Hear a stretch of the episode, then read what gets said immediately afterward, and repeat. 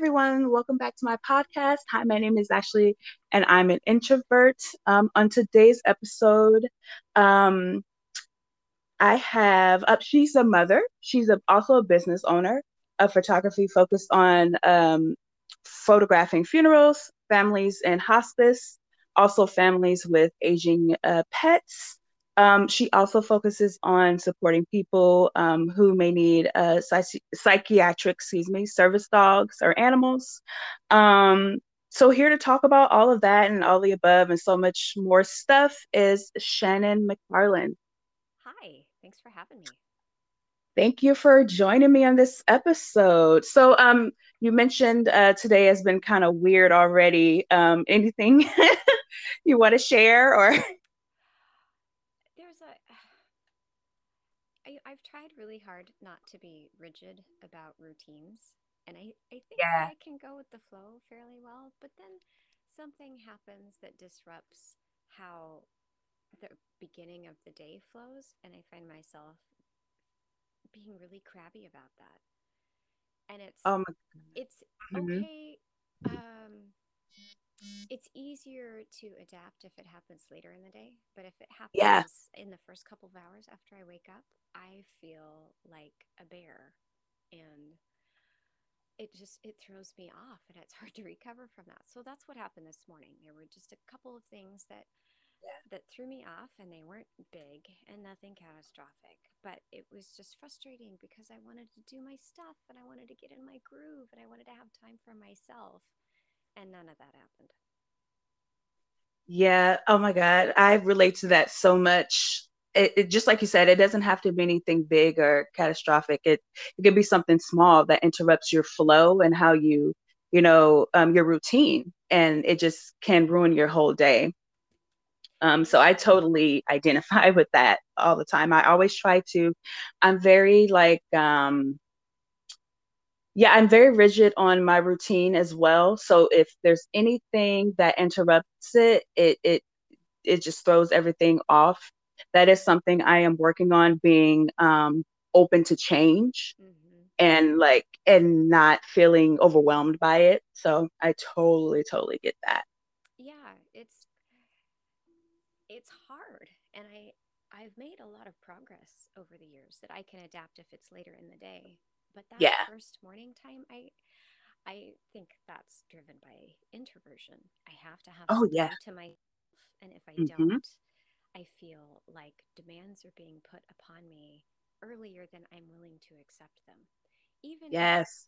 if they don't seem like demands to anybody else, it feels like that to me, and it's it's odd. And I I don't particularly want to be that way because it's difficult and also I have tried so many things and I that's something that is fixed in me. I can't change that need to have a lot of time for myself. So I've got hmm to be creative and figure out how I can make changes so that it's not when it does happen that there's an interruption that I have more I have more tools or I have other possibilities that I can call upon so that I don't feel like the bottom has just dropped out of my day.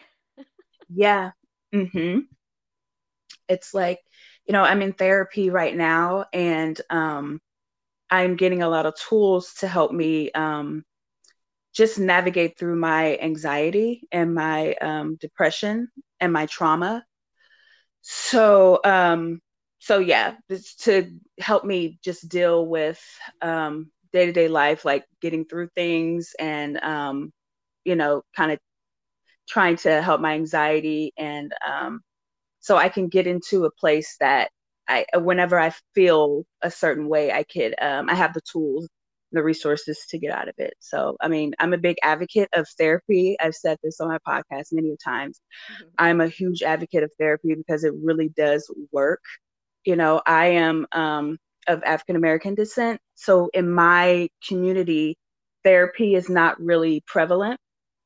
It's not really something that, you know, um, we as African Americans like uh, um, go towards when we have a problem. It's usually like, oh, pray about it, or oh, you know, keep it to yourself, or whatever, instead of saying like, no, you need help. hmm Um, I don't have the answers, you know. So, you know, here are some resources, you know, such as therapy, um, some places you can go, some people you can talk to, group therapy and stuff like that, you know, that can help you with your problems. And especially in the African American community, it's a lot of generational um, uh, trauma. So, and and a lot of that needs to be worked through a lot, a lot, a lot, a lot. So I'm always a big advocate of of therapy. Um, I'm glad you found somebody that's a good fit for you. Yeah. Yay. Yeah, that's also that's I'm I'm glad you mentioned that too, like a good fit, like because that um that matters as well. You know, you, you sometimes you have to you have to go through several therapists before you find someone that um that you I hate to use this word, but like vibe with or someone that you that understands what you're uh, what you're saying and um, can help uh, navigate with you and work with you and try to find um, solutions and uh, and and things that can help you with uh, whether it's your trauma or your depression, your anxiety, um, a mental illness, whatever it, may be. So that is very true. Like you, you know, you don't have to settle on just, you know, one person, you know, because you think, oh, okay, I, the therapist is correct and right. And I might not feel great, you know, talking to this person, but they're a therapist, so they know everything. And it's like, no, it doesn't work like that. You know, you, you, you know, you want to talk with someone and you want to feel heard you know and if you don't feel heard you know you're not getting the help or the proper help that you need so mm-hmm. yeah i love that you said that is true so can you um can you give me a little background into how you started in photography? Like particularly like um photographing grief? Ah well i um the whole reason that i invested in a in a I'm doing air quotes here that you can't see, a real camera was because uh, my first dog died.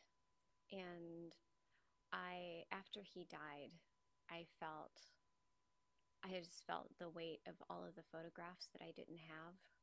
Yeah. And it was hard. And I thought, gosh, you know, I've wanted, wanted to buy a camera all this time and I've wanted to learn photography. And I had cameras, I had point and shoot cameras. But somehow to me, that didn't feel like it was enough because mm-hmm.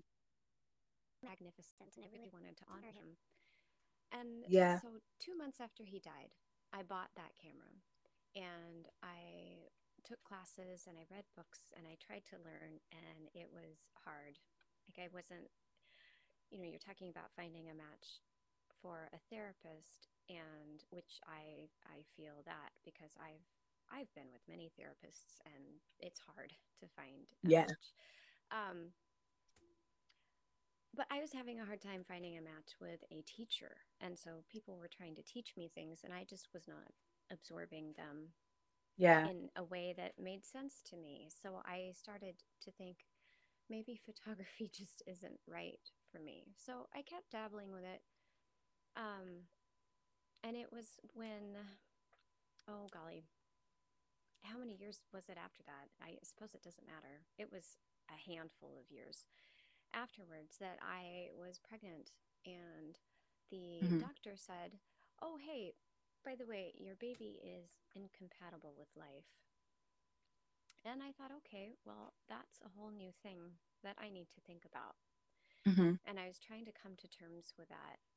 And it's a it's a lot to process and i knew that there would be a lot of it that i i couldn't know how i would feel about it until he died and it really yeah. happened so i picked up a camera and i thought i'm just gonna i'm just gonna focus on the things literally that feel important to me right now mm-hmm. and so i used it to help with my anxiety but i also used yeah. it as documentation of the time that we did have together Mm-hmm. And the spoiler alert here is that he's now eight years old. He's very compatible with life. He um, he had to stay in the intensive care unit, and he had surgery and and all kinds of things. But he's you know, you look at him now and you think, oh, there's just this normal kid. And he still has a lot of stuff going on. But mm-hmm. um, it was when I was in the hospital with him that I was photographing his room and the space around him and him. Mm-hmm. And other parents saw that and asked, could you do this for our family too? And mm. I'd say, sure, yeah, I will do that.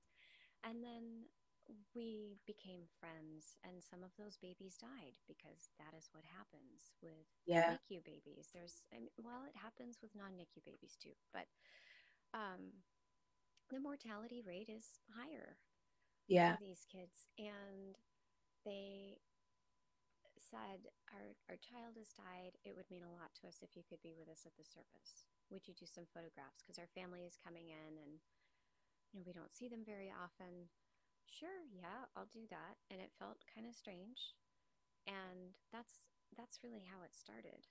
That I just sort of fell into yeah. it because it was something that was useful for me and then other yeah. people saw it. And then those people told other people and pretty soon I was I was getting a lot more requests than I expected. And now that yeah. Been, that was in 2013. So it's been 9 years. Unbelievably. Wow. wow. And there's been a lot of refining. I have a much better understanding of grief mm-hmm. and how it's really impossible to understand grief because every yeah. time grief is different and it changes and it moves. And it's it's wonderful to be able to witness people that feel like the other people in their lives are abandoning them because yeah. things are hard for them and they're uncomfortable to be around mm-hmm. because mm-hmm. their friends and family are not willing to process their own stuff about mortality or grief or death or whatever yeah. else is coming up for them. So mm-hmm. instead mm-hmm. of trying to be with that and figure out how to be supportive, they say mm-hmm. things like, "Oh, well, call me if you need anything," and then disappear. Yeah. That isn't that that line. Call me if you need anything. It's so generic now. Yeah. It there's no meaning behind it anymore. And someone who is really struggling, who is really struggling and needs yeah. help is going to have a hard time getting getting the brain wrapped around okay i need help all right i need yeah. to call someone okay who do i call what mm-hmm. do I say? I know that I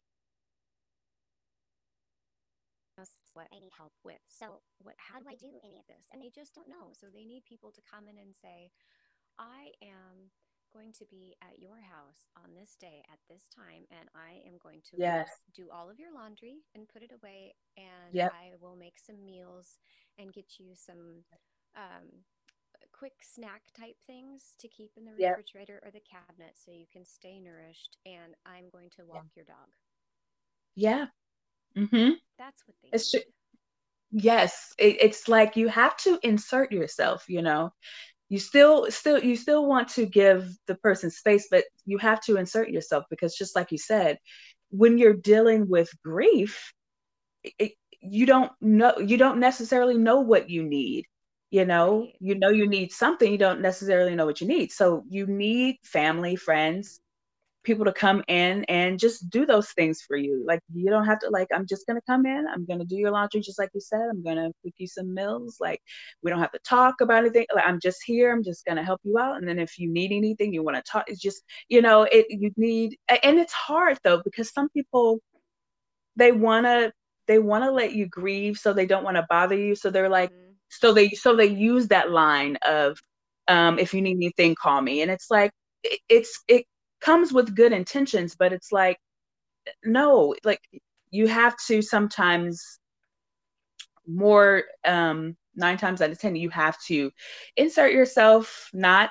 aggressively not you know to take over but just just to help just to be there sometimes. Somebody just needs you to be there you know mm-hmm. so I, I totally agree with that um oh my gosh so you said your so your son was born um sick or um uh with uh with difficulties um if you don't mind um uh, telling us um, some of the difficulties that your son has? He was born with something called an omphalocele. And Okay. I strongly suggest that for people that are curious about what that looks like, that you be prepared for some very graphic images if you look it up Okay. online. An Okay. omphalocele is where the intestine forms outside of the abdomen. So Mm, it is not in the baby's body at all. It is okay. attached to the body through a, a membrane. It's in a membranous sac and it is has comorbidities, as the medical community says, with hmm uh, quite a few other things that are difficult, notably trisomies, which are differences in the number of chromosomes that you have in any particular place. Um, Right. the trisomies are really scary because two of them, numbers 13 and 18, are they result in very short lifespans, very, very Okay. short, typically a year or less. Um, and that was the push for uh, the other part of the story that I didn't tell you was that after the doctor said, Oh, yeah, your baby is incompatible with life. By the way, I have an appointment for a termination this afternoon. Somebody just canceled. Do you want it? And it was all in the same breath, practically. And Uh, it was uh, it was shocking to me to have that in my face where I realized, oh my gosh, this is, is this is someone making the judgment that because a baby is not whole and perfect, hmm that baby has less of a less of a quality of life than Yeah. someone else. And you know, there's not a lot to suggest that a baby born with trisomy 13 or 18 is in tremendous pain and is suffering continually. They are, I don't think they are what anybody would call normal. Here come the air quotes again normal kids. But hmm they experience joy and they bond with people. And Yeah. there are a lot of the physical development kinds of things that become distant or um, difficult for them that they may never reach, but hmm that doesn't take away their value and their worth as humans. And it was just, Absolutely not. it was really interesting to hear someone in the medical community, Yeah. fetal medicine doctor. So her whole job is high risk pregnancies to Mm, have her so blatantly say that. And then I, you know, since then I've been thinking about all of the other ways where that eugenicist kind of attitude creeps into things. We've seen it with yeah. COVID, we see it with racism, we see it with Oh, yeah. ageism, we see it hmm with um, with ableism. It's with uh, the all of the the sex discrimination and the transgender hmm community and mm-hmm. it sucks. It sucks that people will take a little shred of information and then they will make decisions based on that that they think are Yeah. for the good of the community because there's this person is going to need support and that's going to be a drain on the community. So let's just not have that be an issue. Let's not tax the community. Let's not tax the family. hmm Let's just eliminate this what I perceive to be a problem. Wow. I just, but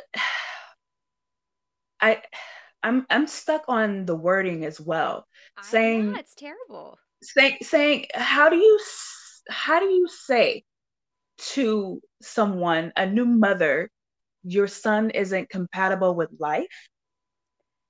Yeah, and Like, that is the preferred terminology in the medical community, believe it or not. Incompatible with life. That is wow. way of saying that this person is going to die sooner than expected. But they hmm don't want to use dying, death, dead. They don't they don't talk about the 3Ds. Yeah. So, incompatible with life, that's somehow better. And then it, it just further contributes to this culture that we have where we are uncomfortable talking about death. We are Yeah. uncomfortable addressing mortality because it becomes the enemy. Yeah. It's not a natural part of life anymore. It's something that we avoid at all costs, and we spend a lot of money to do it. Yeah. hmm But it is a part of life. it is. It's the it's the circle of life. It is. And so. We definitely have to talk about it. It's it's hard. Like we get it. I mean, it is hard to talk about death and mortality and grief and and thinking about your loved ones not being here anymore. But it has to be talked about, you know, because you don't want to. You can never prepare yourself yourself for, you know, someone passing, but when you have a better understanding of of life and just that is how it works, um, you're better able to um, deal with it. You're still going to grieve. You're still going to miss that person. You're still um, uh, going to have that hole in your heart, as I say. But it, but you'll be better equipped to to deal with it. I feel, in my opinion. Um, when my mother passed away, um, I I I was I don't want to say I was kind of prepared and I was kind of not prepared for it because she was sick. So it wasn't like a sudden death or anything like that. Um, she had been sick for five years up until um, that point, you know, when she passed away. Um, but um, I I I think I was more prepared than my my sister and my brother. You know, it hit them harder than it hit me because I had spent so much time with her within that five years, you know, taking care of her, you know, from, you know, feeding her to giving her her medicine to bathing her to all of that. So so I still grieved, but it, for me, it was like I had those memories. I had the good times, and then I had the times where you know we bonded, you know, over um, me just being her her caretaker hmm now. Um, but but yeah, I mean, grief is it's it's hard. Kind of went to another place there, but yeah, I I just yeah, that, medical terminology is weird, you know, but as a human being, I feel like you should know what you need to say or some or sometimes you don't, but sometimes it, it's just it's kind of weird, you know. She could have worded that, or the doctor could have worded that a, a different way, or could have I, I don't know. But um oh my gosh. So I want to talk about um uh, uh photographing um families in hospice. Like how did you get into that? Well, it was it was along the same uh, kind of circumstance of of what started in the NICU and just carried over. So hmm it's um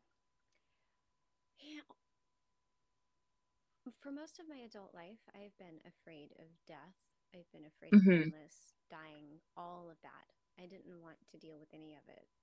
And I'm a chronically ill person myself. So hmm I I have some intimacy with what it's like to need caregiving once in a while. Yeah. hmm And I've grown to love hospice because I have provided hospice care for family members and I've witnessed other people providing hospice care. And it is this, for me, it, it looks like a time of great softening. That there's Yeah. The things that people have been holding on to in their lives, maybe the grudgy types of things, hmm they they start to loosen up and they move around and very often they fall away. And I love that about hospice and I've come to appreciate it as a time where families are very um, they're more willing to be authentically emotional.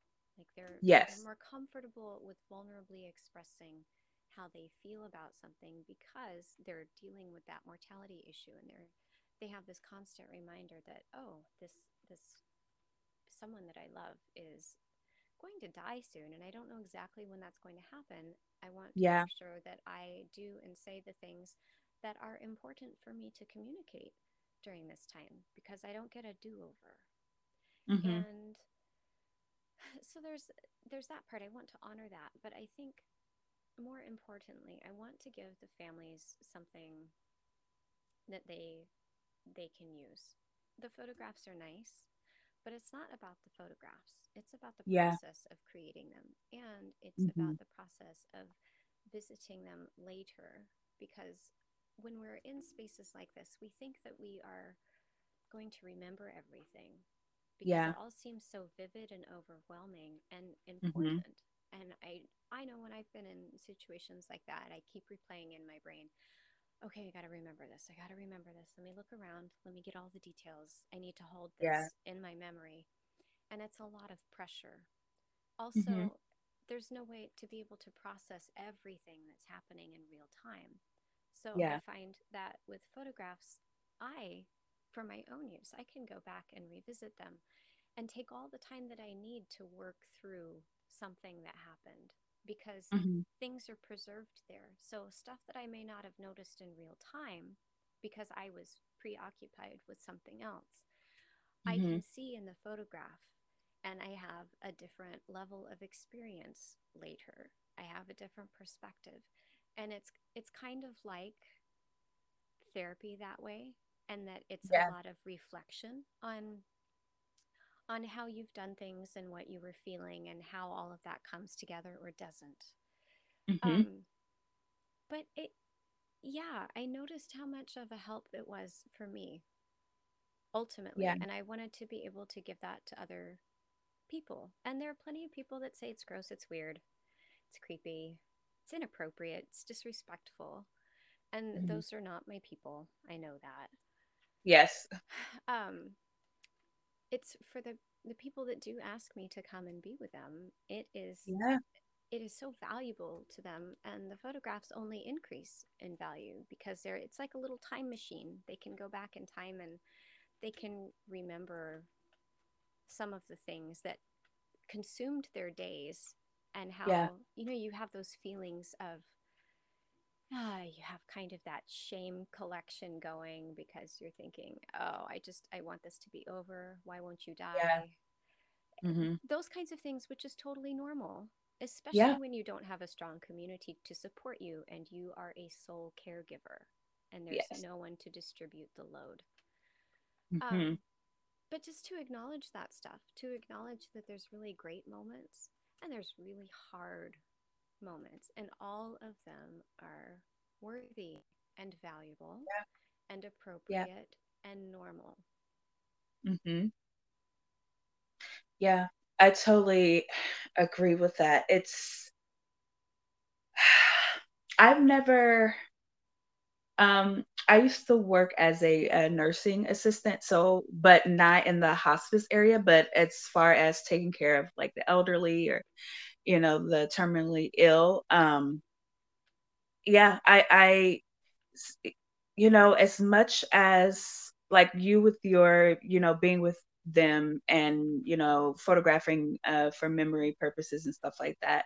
But just, you know, having someone there too, just like you said, if you don't have a lot of, um, you don't have a lot of family or support, you know, um, that also is a form of support too, just being there with them as a shoulder to cry on or just to talk about it like you know do you need anything? Like do you want time alone? It's it's just you know it's when it, when i really think about it now it's just like just the whole um yeah just just death and, and grief uh, you know as a whole it's just so taboo no one wants to talk about it no one wants to deal with it but when it happens you know they they're unprepared and Um, for me, I feel like it causes more stress.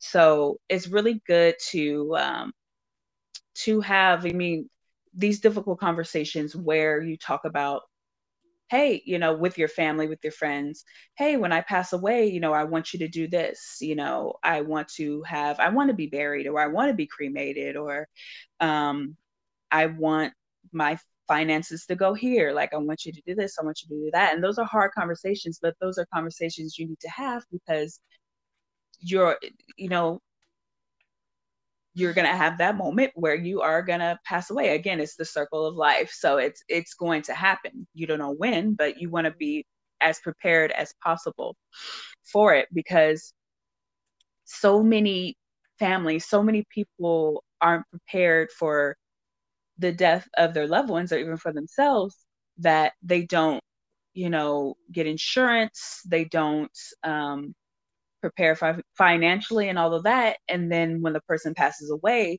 you're left with you know um, nothing to help care for you know that person after after death. So it's it's just it, it's a whole lot of stuff that um that just needs to be talked about needs to be sorted out and all of that. So when that time does come you can grieve you know I guess comfortably, if, if that's even a thing.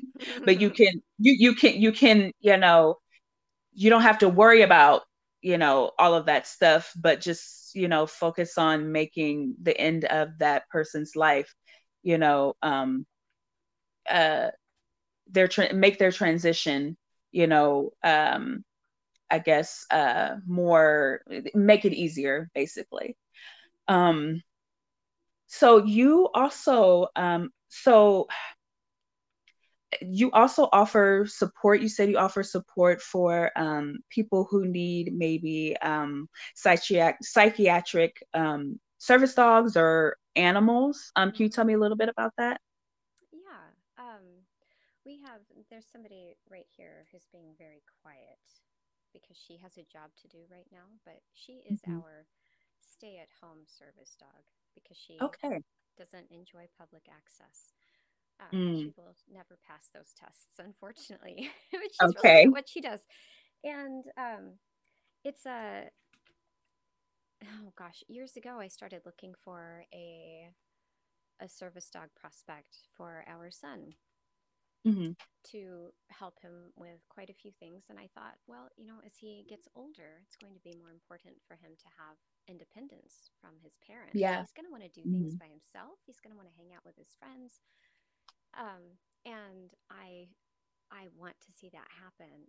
And oh my goodness, it terrifies me because there are some things that he is not able to do without accommodation. And there are some hmm things that he is um, there are some instances in which things may happen that uh, that we never know when they're going to happen, but they do. So he he has epilepsy, for example, and we never Okay. know when that is going to happen.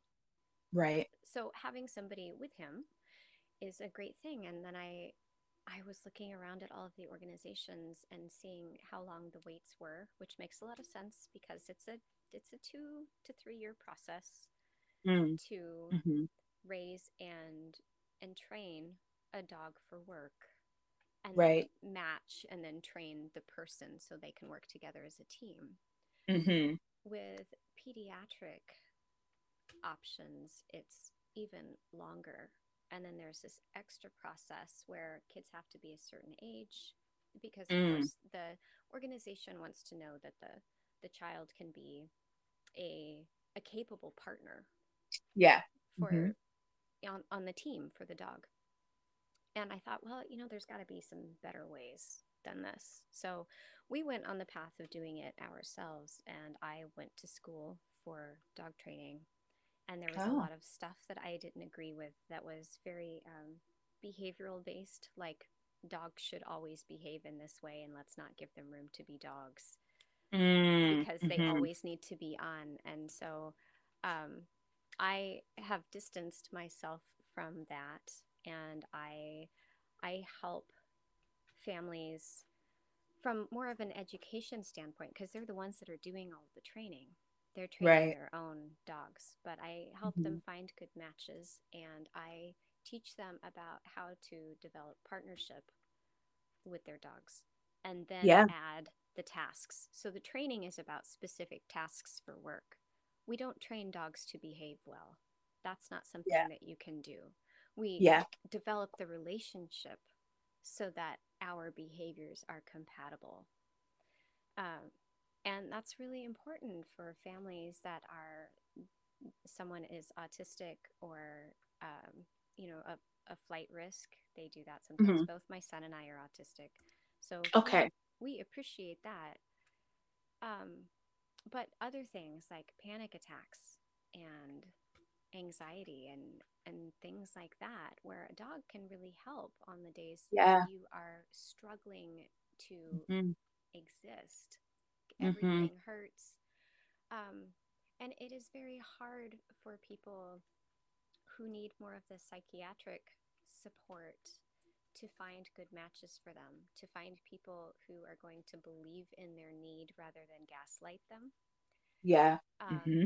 And I think, especially for communities of color, where there's a lot of cultural stuff happening. Yeah. And um, oddly, you know, medical practitioners believe that people with darker skin don't feel pain in the same way. I, it's yeah. ludicrous stuff like that. Um, mm-hmm. And that people don't believe kids. So there's a lot of ageism as well. Yeah. So mm-hmm. giving families like that access to education, it's mostly virtual because a lot mm-hmm. of these families it's hard for to have someone come into their home it's also hard for them to get out for a class Right. So we go over everything in a very accessible way. Whatever their accommodations are, I make those accommodations because it's important. And that yes. way they have, um, you know, they don't have to have somebody that's officially qualified for service. They can have somebody like Greer, our dog, who stays home and does a lot of work at home. Mm-hmm. And then someday they may be able to have another dog that is fully qualified um, mm-hmm. I don't do the qualifications. I just help people get to the point where they can test if they want to. Okay. But no matter what, they have somebody with them that can help yes. with some of the heavy lifting, and every little bit helps. That's so true.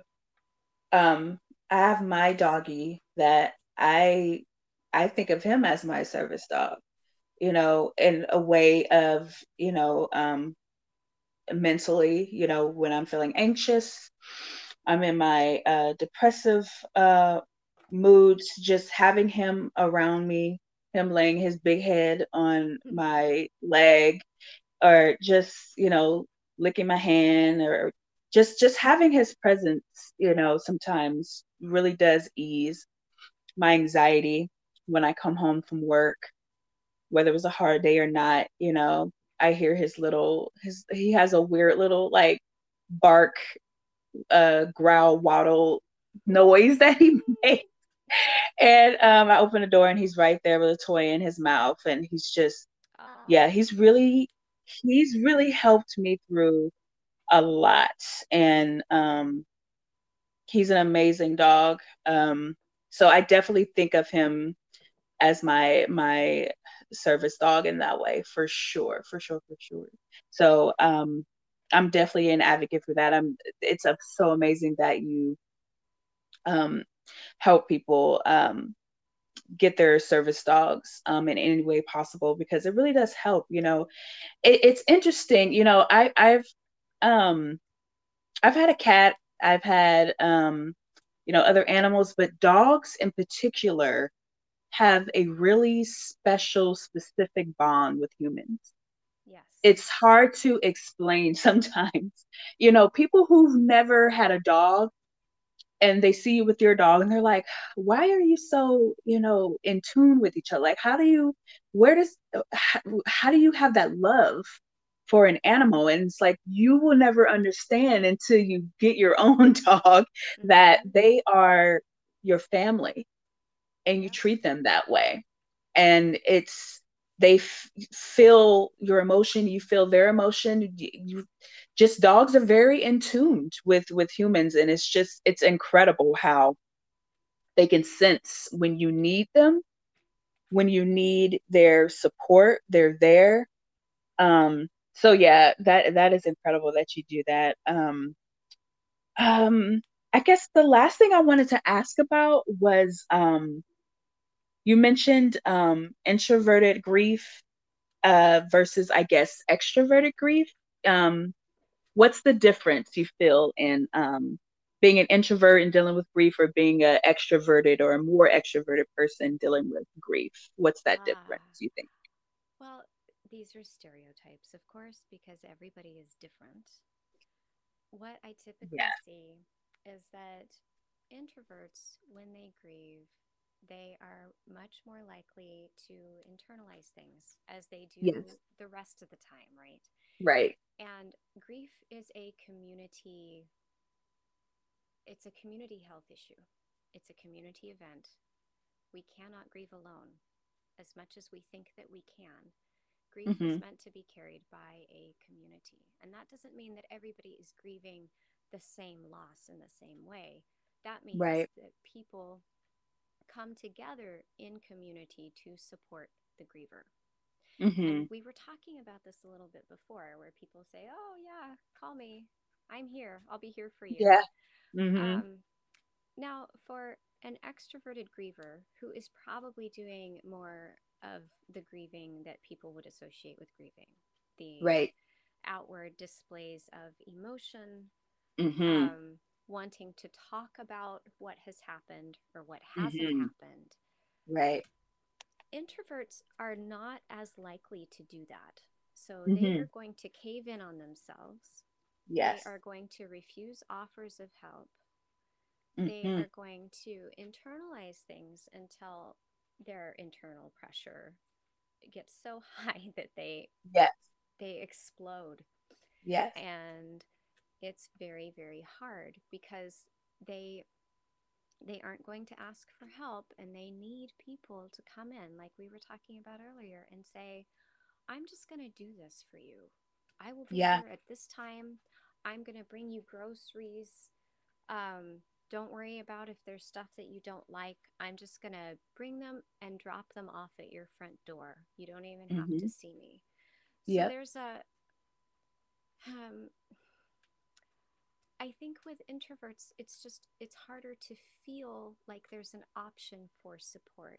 It's harder to yeah. feel like there is an option for them to discuss things because often they want, they want to do the work of processing and sorting out and yeah. being introspective before mm-hmm. they have any conversation about it. They feel like they need to have all of that understood so they yeah. can talk about it, right? Yeah. And mm-hmm so I think when we emphasize grieving support and grieving etiquette, it's we tend to focus on things that are suitable for the more extroverted grievers. Mm-hmm. And there's this other population that needs something a little bit different and that yeah being able to be with someone without having a conversation. Yes. And just allow somebody to feel like there's there's someone there to witness them and that mm-hmm. they are mm-hmm. important and that they are loved but not yes not pressuring that person to talk about things well so how are you feeling how are you doing right mm-hmm. how was yesterday mm-hmm. i mean you've got a big mm-hmm. anniversary coming up what are you feeling about that Mm-hmm. you know, an introvert yeah. have a really hard time with that approach. But yes, it's hard for people because we don't have these skills with grief. It's hard for yeah. people to stop talking and start being and listening. Yes. And just be there. Mm-hmm. Be there, be of service. Do mm-hmm. things that support the person, that take away some of maybe the nagging tasks that they might mm-hmm. have that are hard for them mm-hmm. to address. Yes. Do that stuff. And then say, you know, not that I'm here for you, whatever you need, because that is not helpful, but no. demonstrate, follow yes. up with an action, even mm-hmm. if it's small, even if it's putting a card in the mail that says, I'm thinking about you and whoever mm-hmm. it is that died. Here is one of my favorite memories. I love yes. you. Yes. You know, something like that. Mm-hmm. Yeah, I that is so true. I mean, you know, being an introvert, it, it's what you said about um internalizing everything that is like the basis one of the Mm-hmm. biggest things that i deal with and that i am still struggling with that me and my therapist are are working hard to get through you know she tasked me with uh trying to find someone to uh emotionally support me and that was really hard because again i i internalize everything so whether it's grief, whether it's my anxiety, whatever I'm going through, whatever issues, I internalize it.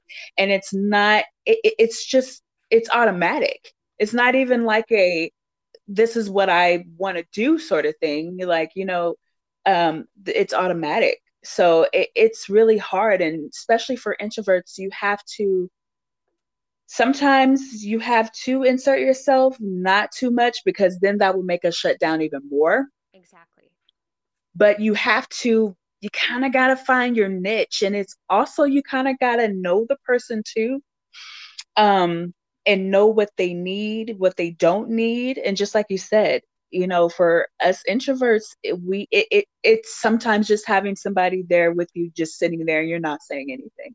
You're watching a movie. You're you're you're doing a craft. You're doing a puzzle. You're doing um you're painting or whatever you're doing. It- you know that matters more than you trying to talk or you're trying to overtly, you know, insert yourself, you know. Um, so, it, you know, speaking as a, an introvert, it, for me, I appreciate that. I appreciate people who who understand um, how I operate, how my brain works, and how I deal with things, and they basically are just along for the ride with me. And it's just like, you know, when you're ready, you're ready, you know, and I'm not going to pressure you to say anything, to talk or or anything like that. Um, so yeah, I totally agree. And then, you know, extroverts, yeah, um, they they are able to um outwardly express their grief and they want to talk about it and they want to, you know, reminisce and do all this stuff. And um it doesn't make uh their grieving process or whatever they're going through um less valid if they have you know outwardly emotions it's just different. And so um i think also people need a better understanding of of introverts and extroverts of of, of two different uh populations of people who just brains work differently and um and their emotions um are differently the way they express themselves. Um then you know the whole grieving process will be a lot easier as well because you when you know how to you would know how to support someone um other than just that generic um call me if you need anything Which, yeah, feels like so that's a catch-all. yeah and that's not helpful that's not you know supportive you know at all i mean i know you mean well you know but um but it doesn't help. And so, yeah, you just gotta find your niche. I always say that you gotta find your niche in there and and and just be support. You know, doesn't have any have to be anything big. Um, so yeah, that is something I am working on right now. Just trying to let people in and trying to um, uh, not internalize everything. Um, it's hard because I've had to basically all my life internalize um, grief, internalize, you know, trauma. So Mm-hmm. that is something that I'm constantly every day working at. Um, it's hard and it's a process and it's going to be long, but um, I am uh, optimistic that um, I will get to a place where um, I can be more open and honest and and um, not so um, you know, uh, to myself, I'm always going to be an extrovert, uh, excuse me, an introvert, always going to be an introvert. But, um, but I, I'm, I'm looking forward to the time where I can, um, better express myself, if that makes sense. Yes, it's hard. It's hard to find the words, the phrases, the vocabulary sometimes to put in Yeah. To share with somebody what you're feeling in a way that's understandable. And I that's one of the big reasons that I love photography so much. It's because I see people looking at photographs together and each having their own experience emotionally of what Yeah. that moment meant. Mm-hmm. And it's a different way of having a conversation. They don't have to say anything to each other, but they're sharing something. And Yeah. that is coming together. It doesn't have to be a conversation with words, it doesn't have to be an outward expression of emotion. Just being close together and somehow um, resonating with a similar experience can be a really Mm-hmm. powerful thing. Yes, it totally can.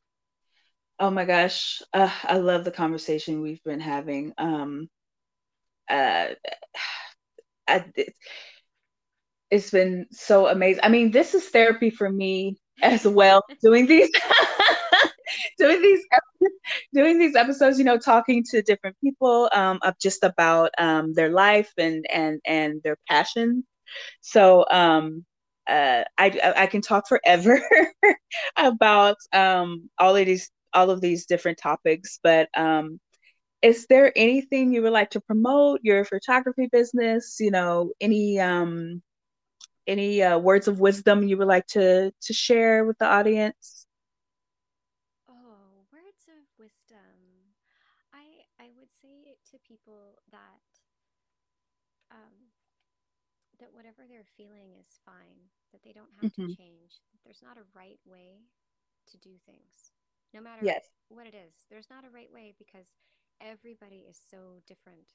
And the way that works for me may not be the way that works for you. Yes. So um, I know, especially in the grief space, there are a lot of people who sell things like programs and workshops when they say, this is the right way to grieve, or here hmm the six steps that you need to get your life back. Here's how to hmm grow through grief. Here's how Yeah. to change grief into gratitude. And it feels to me like a lot of extra pressure Yes. really what I want to do is become friends with my grief, to adopt grief like a sister, basically, hmm and to always have her in my life because I hmm know that that is what needs to happen.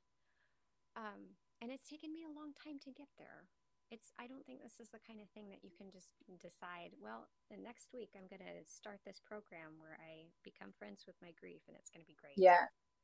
hmm And I, photography has helped me so much with that because it's just a it's a different way of looking at things and it encourages me to hmm prioritize stuff and to hmm tell stories in ways that are meaningful to me. They don't have to be meaningful to anybody else. Mm-hmm. And if anybody wants to find me, probably the best place to find me is at Slobbered Lens. You can find me Slobbered Lens on Facebook or slobberedlens.com, and that's exactly what it sounds like a big bunch of drool on a camera lens. I have, um, I write a lot about people are going to be close enough to me for photography, and I also have, um, I have an ebook on, um, it's called The Anxious Photographer, which is about different sort of exercises you can do with a camera when you're feeling especially anxious and mm. another one that is about it's an active remembrance guide using photography for uh, specifically for pet loss. And it's just a it's a mm. series of prompts that you can explore to actively remember because that part is important. We are we don't stop grieving unless we stop It never stops. that hmm connection stays there. And it's learning how to grieve in different ways and learning hmm how to adapt as our lives change and grow around that grief how do we Yeah. how do we respond to that Yeah. I always tell people, you know, who um have recently lost someone. I I always tell them, you know, um I don't I don't like the saying, you know, time heals all wounds because that is not true. But right but time really does um make it easier. I always say you're always going to have that hole in your heart, but you will be able to live with it. Um if you um allow yourself to grieve, you allow yourself um to receive help. Um but just like you said, you you are always going to grieve, but you'll be better you'll be better um, equipped to deal with it uh, when you do your um, your homework and you and you better prepare yourself um, for those times. Because just like you said you know as long as you're loving you're always gonna be in some sort of grief because that's just life. So Yeah, um does not end the relationship. yeah The mhm relationship continues, and it's kind of awkward to figure out, well, how do I continue this relationship with yeah someone who is dead? mhm What does that look like? And I think that's what mhm grieving is all about. How do I yeah maintain the connection? And grief reminds us mhm that, oh, hey, I'm still here. Love yeah me. Remember me.